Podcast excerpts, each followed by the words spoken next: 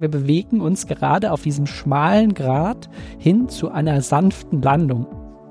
Sieben Unternehmen, die eigentlich die Performance des, des äh, Indexes treiben, ist es so gesund eigentlich? Die Chips sind die, die für diese AI-Anwendungen gebraucht werden. Ich kann also eigentlich mit bisschen weniger Risiko auch in Industrieländer gehen und trotzdem aber profitieren von Wachstumsregionen. Ja, herzlich willkommen zu Märkte und Trends im Juni 2023. Mein Name ist Jörg Graf und ich habe heute wieder mal einen ganz besonderen Gast da und zwar den Aktienspezialist Ruben Fiebig. Herzlich willkommen. Vielen Dank, Jörg, für die Einladung. Es freut mich sehr, hier zu sein. Ja, ähm, was sollen wir auch anderes machen, als mit dem Aktienspezialisten über Aktienmärkte zu sprechen? Deswegen äh, machen wir heute mal einen Rundflug über die Region und schauen mal, was da überall so los ist.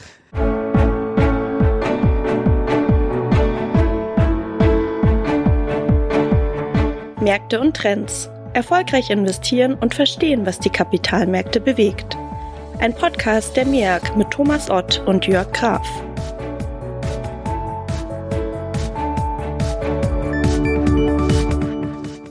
legen wir gleich los. Wir gehen mal in die USA. Analysten erwarten im Schnitt, ähm, dass die Gewinne der S&P 500, also des US-amerikanischen Aktienmarkts im laufenden Quartal um rund 6% geringer ausfallen. Was heißt das? Jetzt müssen wir in, in den USA mit, mit Kurseinbrüchen rechnen, oder? Genau. Wir befinden uns in einer Phase einer konjunkturellen Abkühlung. Ähm, das sieht man in dieser Zahl. Ähm, die kommt uns aber wohl gelegen und ist eigentlich auch erwartet. Also die Wirtschaft ist überhitzt, zeigt sich insbesondere in der hohen Inflation und die Zentralbank ähm, steuert mit ihrer Politik entgegen und ähm, dementsprechend gut, dass wir uns zu einer gewissen Weise auch abkühlen. Das heißt, diese Abkühlung führt ähm, zu einem Rückgang im Gewinnwachstum und dementsprechend insbesondere bei Unternehmen, die konjunktursensibel sind, wie im Öl- und Gassektor, Rohstoffe zu signifikanten Rückgängen im Gewinn. Okay. Ähm, wenn wir jetzt schauen, was, was, passiert dieses Jahr noch? Wir versuchen mal klar einen Blick nach vorne, das ist immer die wichtige Frage. Ne? Ähm, was passiert im US-amerikanischen Aktienmarkt noch dieses Jahr? Insgesamt muss man sagen, ähm, die Zukunft wird gepreist. Da kommen wir immer wieder zurück. Wo stehen wir im Vergleich zu den Erwartungen? Und da muss man sagen, wir bewegen uns gerade auf diesem schmalen Grad hin zu einer sanften Landung. Also, dass diese Abkühlung, von der ich gesprochen habe, nicht zu einer tiefen Rezession führt, sondern dass wir die Inflation runterbekommen, ohne dass die Wirtschaft wirklich einbricht. Wir hatten schon so ein bisschen gewackelt. Also im Frühjahr ähm, war das Thema Bankenkrise in den USA ein großes Thema. Ähm, das hat sich mittlerweile auch schon ein bisschen ausgeglichen und jetzt zeigt sich der US-Aktienmarkt wirklich deutlich robuster. Er ist der große Nachzügler und dementsprechend konnte zuletzt auch starke Gewinne verzeichnen. Zum einen ist es zurückzuführen auf den beschriebenen, ja, äh, unwahrscheinlichen Pfad äh, der sanften Landung, die einfach wahrscheinlicher geworden ist im Laufe des Jahres. Aber zum anderen ist einfach ein neues Thema äh, dazugekommen und das ist das Thema der künstlichen Intelligenz. Und da herrscht wirklich gerade wirkliche Euphorie. Alle Unternehmen, die damit in Verbindung stehen, werden derzeit in die Höhe gejagt das ist auch so ein Punkt, ne, da sind ja viele am diskutieren, da sind irgendwie nur noch sieben Unternehmen, die eigentlich die Performance des, des äh, Indexes treiben. Ist das so gesund eigentlich? Genau, spätestens mit den äh, Quartalszahlen von Nvidia, die wir ähm, am Ende letzten Monats gesehen haben. Also Nvidia ist eigentlich der Schaufelhersteller für diese AI-Industrie, ist die Begeisterung rund um diese Technologieaktie nicht zu stoppen. Nvidia. Das musst du einmal erklären, Schaufelhersteller für, für die AI. Genau, also man sucht ja immer nicht nach dem, äh, der das Produkt anwendet, sondern der einfach das erstmal ermöglicht, weil das sind meistens die Unternehmen, die als erstes von diesem Trend profitieren. Also wirklich, wo man einen tangiblen Punkt hat, zum Beispiel ein Gewinn, ein Umsatz mit diesem Thema. Und Nvidia ist so ein Unternehmen, denn die Chips, diese Grafikprozessoren, ähm, sind die, die für diese AI-Anwendungen gebraucht werden, um diese Modelle zu trainieren, um dann letztendlich das als Output zu kreieren, was uns Tools wie ChatGBT oder ähm, bei Google ist es BART ähm, zu erstellen. Nvidia ist dieses Jahr um 200 Prozent gestiegen. bei einer Marktkapitalisierung von nun einer Billion Dollar ist Nvidia allein für 15 Prozent des Kursanstiegs des S&P 500 verantwortlich. Also das ist das, das ist die Zahl, die du aufgegriffen hast. Also das ist einer der großen Unternehmen, die hinter diesen ähm, ähm, Gewinnzuwachs stehen. Dann gibt es noch die üblichen Verdächtigen, die großen Tech-Unternehmen, die jeder kennt. Apple, Amazon, Alphabet, also das ursprüngliche Google, Meta, das ursprünglich Facebook, Microsoft und Tesla. Nimmt man die alle zusammen, hat man eigentlich schon die S&P 500 Performance erklärt. Die haben deutlich mehr zugelegt, alle deutlich zweistellig. Und der Rest, Öl- und Gasunternehmen, Healthcare-Unternehmen, die waren dieses Jahr wirklich schwach. Und wie ist diese, diese Konzentration zu, zu deuten für die Zukunft? In der Vergangenheit war eine solche Konzentration eher ein Zeichen von Schwäche. Also ähm, ja, zu viel ruht auf wenigen Schultern, könnte man sagen. Aber ich glaube, keiner kann Stand heute dieses Thema generative AI wirklich abschätzen. Und das macht's ja, das weckt ja die, die, die Fantasie. Wir wissen nur, äh, wir merken, wenn wir dieses Tool benutzen, das hat viel Potenzial, da ist viel möglich. Und ähm, es hat irgendwie mehr dahinter wie die letzten Hypes, die wir so erlebt haben. Dezentrale Währungen wie Bitcoin oder Metaverse, ähm, wie es ähm, auch Meta, Facebook ähm, letztes Jahr so wirklich ähm, rausgestellt hat. Generative AI hat wirklich die, die Chance, ein produktives Tool zu werden, das wirklich wachstumstreibend ist für die Zukunft. Und ähm, nun kommen wir zurück zu Nvidia ähm, das sind ja wirklich die Schaufelhersteller und da sieht man, stand heute schon, was das für einen Impact hat. Die Quartalsschätzung der Gewinne für dieses Unternehmen wurden letztes Quartal für, das, für die folgenden zwölf Monate um 50 Prozent nach oben genommen. Mhm. Und dementsprechend sieht man, was da für eine Dynamik einfach dahinter steckt. Ähm, die erklärt sicherlich nicht die 200 Prozent Anstieg, aber dennoch weiß man, da ist was dahinter. Wie groß dieses Thema ist, das kann wirklich noch Stand heute keiner sagen. Ja, spannend. Viel Fantasie, die da auch eine Rolle spielt, würde ich sagen. Ne? Ähm, neuen Namen wieder gelernt, das Nvidia, den man sich wahrscheinlich mal merken muss, äh, wenn es so weitergeht, wie es jetzt gerade passiert. Asien. Ja, in China spielt aktuell die Immobilienblase natürlich immer noch eine Rolle. Die Bevölkerung schrumpft, habe ich gelesen, fand ich ganz interessant. Das Thema Decoupling oder die Risking ist so ein bisschen, also beziehungsweise die Redu Reduktion der Abhängigkeit von China ist so ein bisschen spürbar. Man sieht die Schätzungen für andere Länder, Indien, Vietnam, die, die für beide dieses Jahr ein, ein Zuwachs oder ein höherer Zuwachs als China von, von den Bruttoinlandsprodukten äh, erwartet wird ich als Anleger würde dann sagen, was mache ich denn jetzt? Gehe ich, also wenn ich jetzt einen ETF kaufen würde, mache ich da komplett Asia, mache ich da Asia ex China? Ja, also, also wie gehe ich in den asiatischen Aktienmarkt, wenn ich investieren wollte? Genau, also China stellt ähm, für mich, aber auch für den gesamten Markt eigentlich vielleicht schon die größte Enttäuschung dieses Jahr dar. Also viele Investoren haben darauf gesetzt, dass mit den Öffnungen nach diesen Covid-Lockdowns ähm, einer lockeren Geldpolitik, die wir global so nicht kennen. Also der Rest ist eigentlich eher in dem Modus, wir müssen die Geldpolitik straffer halten, wir müssen Inflation unter Kontrolle bringen. Äh, da geht China konträr und lockert eher die Geldpolitik. Inflation ist da kein Problem. Und auch Fiskalstimulus wird dort gemacht. Ähm, trotzdem kehrt die Wirtschaft wirklich nicht auf diesen starken Wachstumspfad zurück und enttäuscht in den jüngsten Zahlen. Und ähm, die Wirtschaft, die, die geht vielleicht auch noch auf dem Pfad, auch wo sich die Regierung das äh, vorgestellt hat dort, aber die, die Aktienmarktentwicklung dort ist sehr schwach. Also wenn man da ähm, year-to-date schaut, aber auch in den letzten fünf Jahren haben Investoren mit einem MSCI China ETF Geld verloren. Fünf Prozent per annum habe ich gesehen da lohnt natürlich so ein Blick von Vietnam und Indien, die als Gewinner von dieser Situation hervorgehen. Also man möchte sich die Kappeln, man möchte die, die Lieferketten breiter machen und immer wieder genannt wird Indien, aber auch Vietnam und andere äh, Länder in diesen, in diesen Regionen. Und ähm, gerade auch was diese volkswirtschaftliche Entwicklung angeht, ist man da auf einem sehr guten Pfad. Du hast es angesprochen. Und auch der indische Aktienmarkt hat in den letzten fünf Jahren wirklich sehr gut performt. Also da sieht man, ähm, das kann funktionieren. Aber China sollte uns das genau mahnen. Also wie gesagt, gute volkswirtschaftliche Entwicklung heißt nicht gute Aktienmarktentwicklung. Also man findet die Region vielleicht interessant, und äh, man hat wahrscheinlich auch recht, dass die Profiteure von diesem Decoupling, De-Risking sind. Aber ob man dann auch noch dort am Aktienmarkt Unternehmen finden, die wirklich Rendite abwerfen, das ist, steht auf einem anderen Blatt. In den Emerging Markets ist das Thema Governance so ein Riesenproblem. Also die Unternehmensführung im Sinne des Aktionärs. Also bin ich auch wirklich derjenige, der Aktieninhaber, der am Ende profitiert von dieser positiven Entwicklung. Und Indien hat zuletzt dort eher negativ überrascht. Da gab es einen Riesenskandal.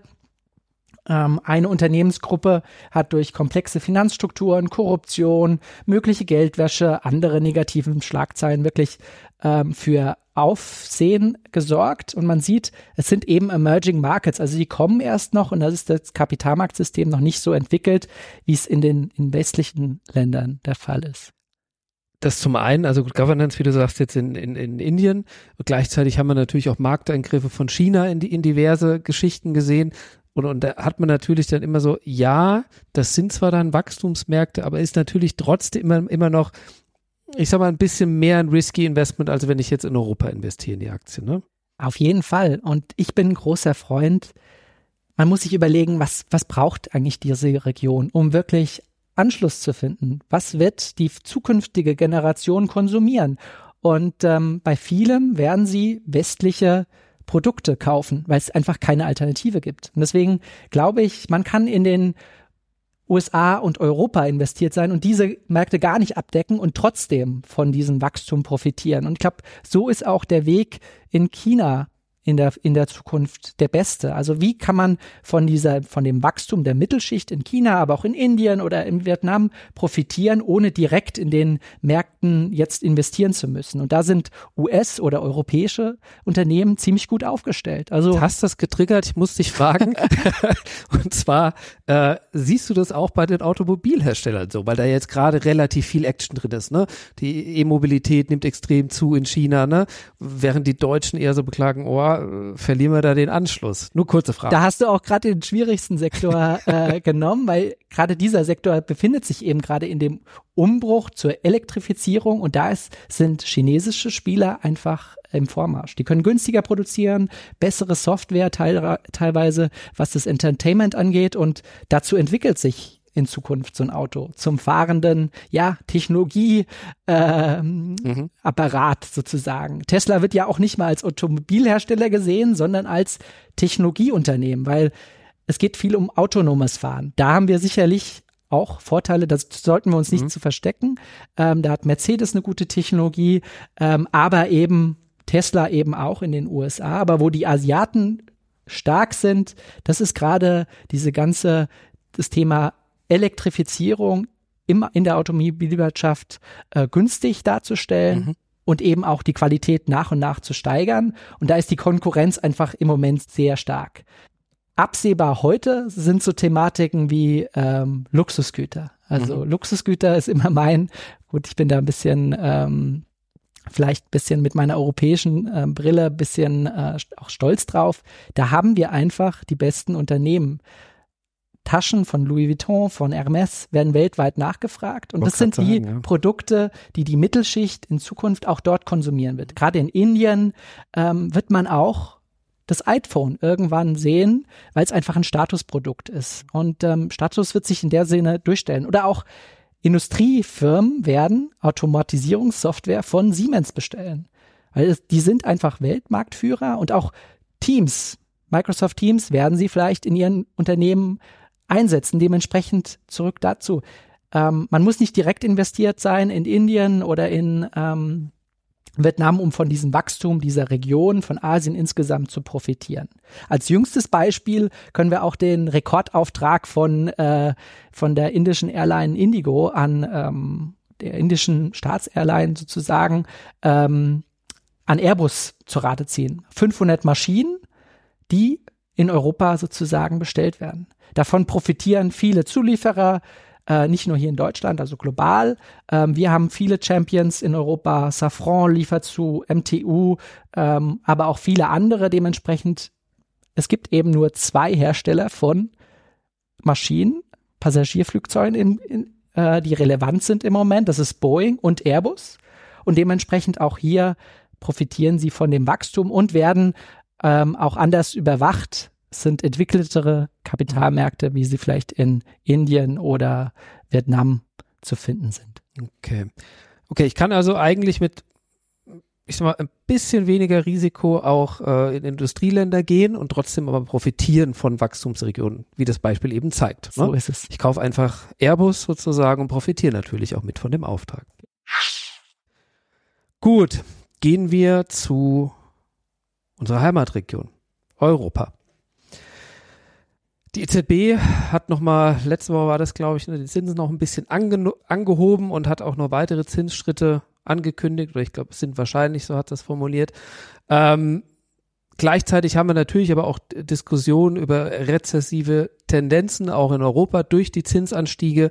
Im Moment wird es so, wird so ein bisschen diskutiert, dass die Aufholeffekte von der Pandemie das aber im Moment überlagern, diese rezessiven Tendenzen. Ähm, grundsätzlich ist Europas Aktienmarkt im Moment interessant und gibt es vielleicht ein Land, wo wir sagen, ja, das äh, könnte sogar ein Favorit darstellen. Mhm. Also wenn man rein von der Volkswirtschaft schaut, ähm, muss man sagen, sind die Nachrichten wirklich nicht positiv. Und so ein bisschen dieses Musterbeispiel ist die deutsche Chemieindustrie, die wirklich gebeutelt ist. Da ist nicht nur die, die sind die hohen Energiepreise, die letztes Jahr insbesondere ähm, zu Buche geschlagen haben. Dieses Jahr ist es die niedrige Nachfrage aus Asien, ähm, dieser besagte Wiederaufschwung nach dem, ähm, nach dem Lockdown in China ist ja enttäuschend. Und das spürt vor allem die Chemieindustrie in, in Deutschland. Aber ich würde auch gar nicht so in Ländern einteilen. Ich würde wirklich nach Firmen gehen. Was ist denn wirklich interessant? Was macht uns wirklich, ja, einzigartig? Warum gibt es Unternehmen hier, die was herstellen können, was niemand sonst kann? Und so würde ich an das Thema rangehen. Das ist einmal das Thema eben Luxusgüter, das ist auch im Automobilbereich zu finden. Mhm. Wir haben auch Luxusgüter, zum Beispiel äh, so ein Porsche fährt man weltweit eigentlich sehr gerne. Ist eine Marke, die überall gut ankommt und darauf sollte man ähm, sich konzentrieren. Weil wie gesagt, der Aktienmarkt, so wie wir ihn jetzt kennen, heute, der ist gar nicht mal so abhängig von ja, einzelnen Regionen in Deutschland, sondern ist mehr getrieben von der Weltwirtschaft. Wo ist das Wachstum? Können diese Unternehmen das Wachstum, was in der Welt stattfindet, in gewissen Regionen, können die daran teilhaben. Und da muss man sagen, ähm, bei diesem ganzen Thema Artificial Intelligence sind wir leider im Moment eher ins Hintertreffen geraten. Da haben wir wirklich nicht so das Unternehmen, wo man sagt, ah, das sind die großen Profiteure. Das muss man auch wirklich ein bisschen weiterdenken. Da gibt es kleinere Unternehmen in der Zuliefererindustrie für die, für diese ganzen Semi, ähm, Semiconductor, also das, was Halbleiter, Nvidia, ne? Halbleiter, genau, was Nvidia sozusagen ausmacht, die Maschinen herstellt, die Nvidia braucht, um letztendlich äh, die, die Chips ähm, zu fertigen. Wären ähm, da in Deutschland eher im MDAX oder bist du europäisch gerade gedanklich unterwegs? Genau, ich bin, bin europäisch. Ist zum Beispiel so eine ASML wird natürlich immer genannt. Das ist der einzige Hersteller für Maschinen, die wirklich in dieser kleinsten ähm, in der kleinsten Große, ähm, wo, dies, äh, wo diese Halbleiter-Chips gefertigt werden, wirklich Maschinen bauen kann. Mhm. Ähm, das ist so ein Winner, aber ja, da denkt man schon fast zu weit. Wie gesagt, wir sind bei dem bei dieser, bei dieser Entwicklung ganz am Anfang und erstmal profitiert wirklich ähm, die erste Reihe und dann vielleicht in den Folgejahren vielleicht so ein Spieler wie eine ASML. Aber es gibt andere Themen, die sind sehr wachstumsstark gerade. Also ich glaube, ähm, so eine Siemens, da braucht sich im Moment keiner zu verstecken. Sehr gut aufgestellt. Automatisierung werden wir in Zukunft einfach stärker brauchen. Arbeitskosten steigen, in, im, insbesondere in der westlichen Welt. Und man wird sich mehr Gedanken machen, wie kann ich wirklich ähm, repetitive Aufgaben ja äh, einfach besser automatisieren?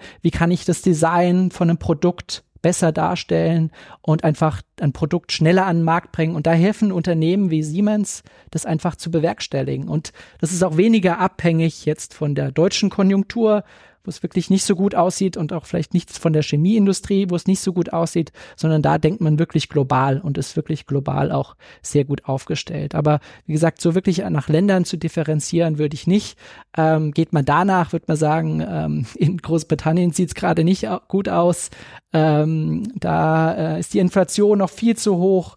Ähm, die Zentralbank muss weiter die Zinsen erhöhen und ähm, gleichzeitig der Aktienmarkt dort sehr abhängig von ähm, Rohstoffen, die im Moment überhaupt nicht in Frage, ähm, ja, Nachfrage mhm. erfahren. Ich sag's mal vereinfachen. Also Suche nach Weltmarktführern ja, und äh, Suche nach denen, die coole, nachgefragte Produkte haben. Manchmal ist es so simpel, aber ähm, ja. Genau. Ich glaube, da ist mal in so einer konjunkturellen, äh, unsicheren Phase, also wie gesagt, wir sind gerade in keiner Boomphase, sondern eher in der Phase der Abkühlung, ist einfach Qualität das, was entscheidend ist. Nicht so die zyklische Unternehmen und ich bin auch kein Fan davor, ins fallende Messer zu springen. Ähm, man muss einfach sehen, was wird nach, langfristig einfach gebraucht und sich so aufzustellen, das macht auf jeden Fall Sinn. Ich springe nochmal nach Asien rüber. Einfach weil es immer wieder eine Diskussion ist, äh, Japan. Japanischen Aktienmarkt an Bord, ja, nein. Und vor allen Dingen natürlich die Frage, wenn ich als, als Euro-Investor darüber schaue, ne, habe ich Währungsgewinne zu erwarten oder kriege ich da eher eine drauf? Ja, also Japan an Bord, ja oder nein? Ja, ich glaube, da das ähm, gut, dass du es ansprichst. Also wir hatten so viele Themen jetzt diesmal und das soll ich alles in ein Portfolio packen. Wie soll man das überhaupt schaffen als ja eins als Privatinvestor und genau das hast du angesprochen. Ich liege zwar vielleicht richtig mit der konjunkturellen Entwicklung, aber komplett falsch mit der Entwicklung des Aktienmarkts, weil da viel mehr Unternehmen ähm, stark gewichtet sind, gerade in so einem ETF, ähm, die ja vielleicht gar nicht von diesem Konjunkturaufschwung wirklich profitieren. Anderes Thema ist das Thema der Währung.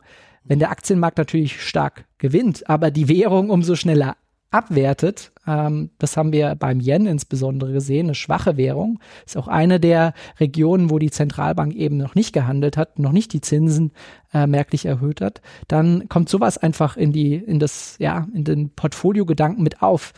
Kann ich wirklich mit einem simplen Investment da profitieren? Muss ich vielleicht die Währung absichern, ja oder nein? Und ähm, da würde ich auch sagen, was wollen wir denn in Japan? Da sind auch Marktführer in der Automatisierung, Industrieunternehmen sind dort stark, die profitieren natürlich von dem globalen ähm, Aufschwung, ähm, aber sie profitieren insbesondere gerade von einem schwachen Yen. Also der Export äh, dieser Maschinen ist für die besonders lukrativ, insbesondere wenn man im Prinzip günstiger produziert in Japan, weil der Yen einfach so stark ab, abwertet, aber man vielleicht die, äh, den Umsatz in US-Dollar oder Euro oder eben chinesischen Yuan macht. Mhm. Ich weiß, das ist fies, aber ich stelle sie trotzdem. Ähm, wenn ich jetzt ein Portfolio bauen würde, USA, äh, Europa, Japan, machen wir es mal einfach. Ja. Ähm, USA, Europa an Platz eins und dann Japan. Also Japan ist ja eben eigentlich der kleinere Teil eher, aber USA an Platz eins oder Europa an Platz eins?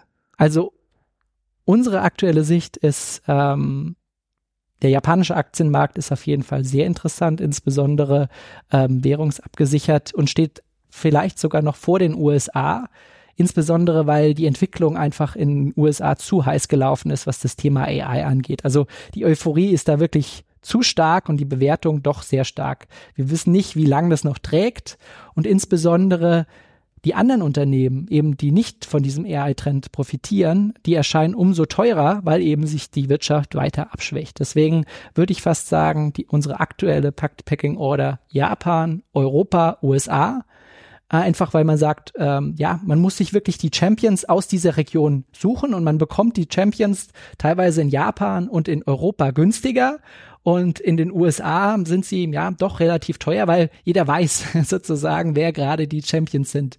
Es geht immer um die Erwartung. Wo können wir noch überrascht werden? Und ich würde sagen, ähm, da hat man die beste Chancen. Aber wie gesagt, da müssen wir reagieren auf das tägliche oder monatliche Umfeld. Es stehen viele Daten an zur Inflation, zum Wachstum. Kommt vielleicht doch der große China-Stimulus.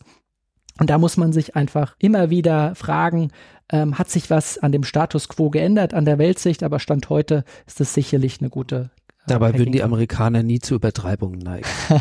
okay. Ähm, klar kommt jetzt der Punkt, wenn ich dich als Aktienmann frage, Aktien oder Renten, sagst du mir natürlich Aktien.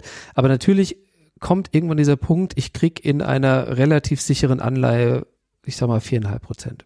Na, da muss ich mir natürlich die Frage stellen, gehe ich denn in die sichere Anleihe oder bleibe ich im Aktienmarkt? Oder ist es einfach wie immer eigentlich eine Frage von, von der Risikoneigung, Anlagedauer, ne, weil ich sag mal langfristig im Aktienmarkt eher mehr rauskommt als viereinhalb, ne? Ähm, aber gibt es da irgendwo so einen Kipppunkt, wo du sagst, da werden die Anleger vielleicht doch ein bisschen mehr Richtung Anleihen wieder, wieder äh, in Scharen laufen? Ich glaube, das ist genau die Diskussion, die man jetzt führt, weil, wie gesagt, die Rendite auf äh, kurzfristige Staatsanleihen selbst in Europa ähm, ist äh, mittlerweile attraktiv. Also ich selbst mache den Euro Balance und den Euro Kapital. Dementsprechend, das sind zwei Mischfonds, wo man sich die Frage stellt, Aktienmarktrendite oder eben eine relativ sichere Rendite auf dem Anleihenmarkt. Mhm. Und da muss man sagen, in den USA wirkt für den breiten Gesamtmarkt wirkt die Diskrepanz zwischen einem kurzfristigen Rendite, die fast bei fünf Prozent liegt, und der Aktienmarktrendite, also wenn man mal das KGV, also das Kursgewinnverhältnis mal umdreht, ähm, ist da mittlerweile auch ungefähr bei äh, ja fünf Prozent. Ähm, da muss man sagen, ja, halt hält sich sozusagen die Waage. Ähm, und da muss man sagen, eine gut gesunde Mischung ist im Moment gut angebracht, weil einfach die Rendite auf diese Kurzläufe einfach so attraktiv erscheint und die wirtschaftliche Lage einfach so unsicher. Für andere Regionen gilt es nicht. Also in Japan hat man immer noch keine Alternative. Mhm. Da ist das Ganze noch nicht passiert. Dementsprechend hier auch vielleicht nochmal zurück zu dieser Abstufung. Ähm, wenn man sich an Yen einen Kredit aufnimmt, ist er deutlich günstiger, als wenn man sich in US-Dollar derzeit einen Kredit ähm, äh, mhm. aufnimmt und dementsprechend auch hier ein Aspekt, der einfach in diese, in diese Risikoabwägung sicherlich ähm, einfach ähm, mit einbezieht. Und ich freue mich überhaupt über die Diskussion, dass wir wieder die Möglichkeit haben, in positive Renditen zu erwirtschaften. Mhm. Vor äh, drei Jahren hätten wir das, zwei Jahren hätten wir das in der Form noch nicht gedacht. Und man hätte uns wahrscheinlich für blöde ähm, gehalten, ähm, dass das nochmal so kommt und so schnell. Ähm, und wie gesagt, ich glaube, das Gros der Zinserhöhung ist hinter uns, das muss man sagen, insbesondere in den USA. Dementsprechend lohnt es sich vielleicht jetzt ähm, auch wieder vermehrt in Anleihen zu investieren.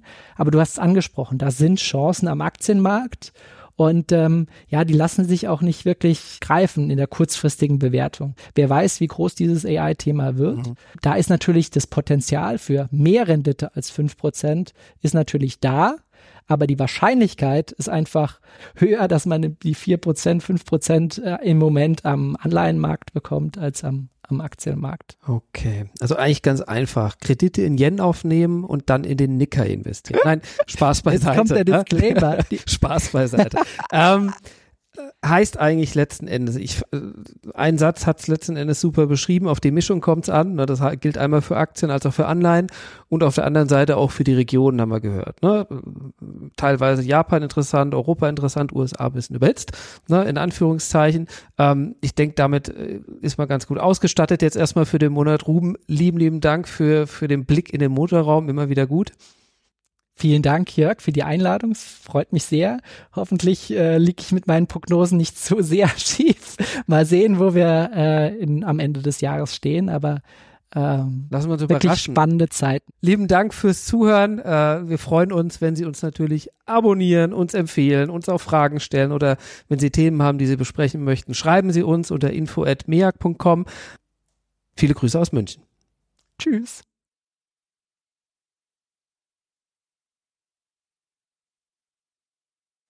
Der Märkte und Trends Podcast der MEAG Munich Ergo Kapitalanlage Gesellschaft MBH dient Informations- und Marketingzwecken. Rechtliche Hinweise und weitere Informationen erhalten Sie in der Beschreibung des Podcasts oder im Internet unter www.meag.com.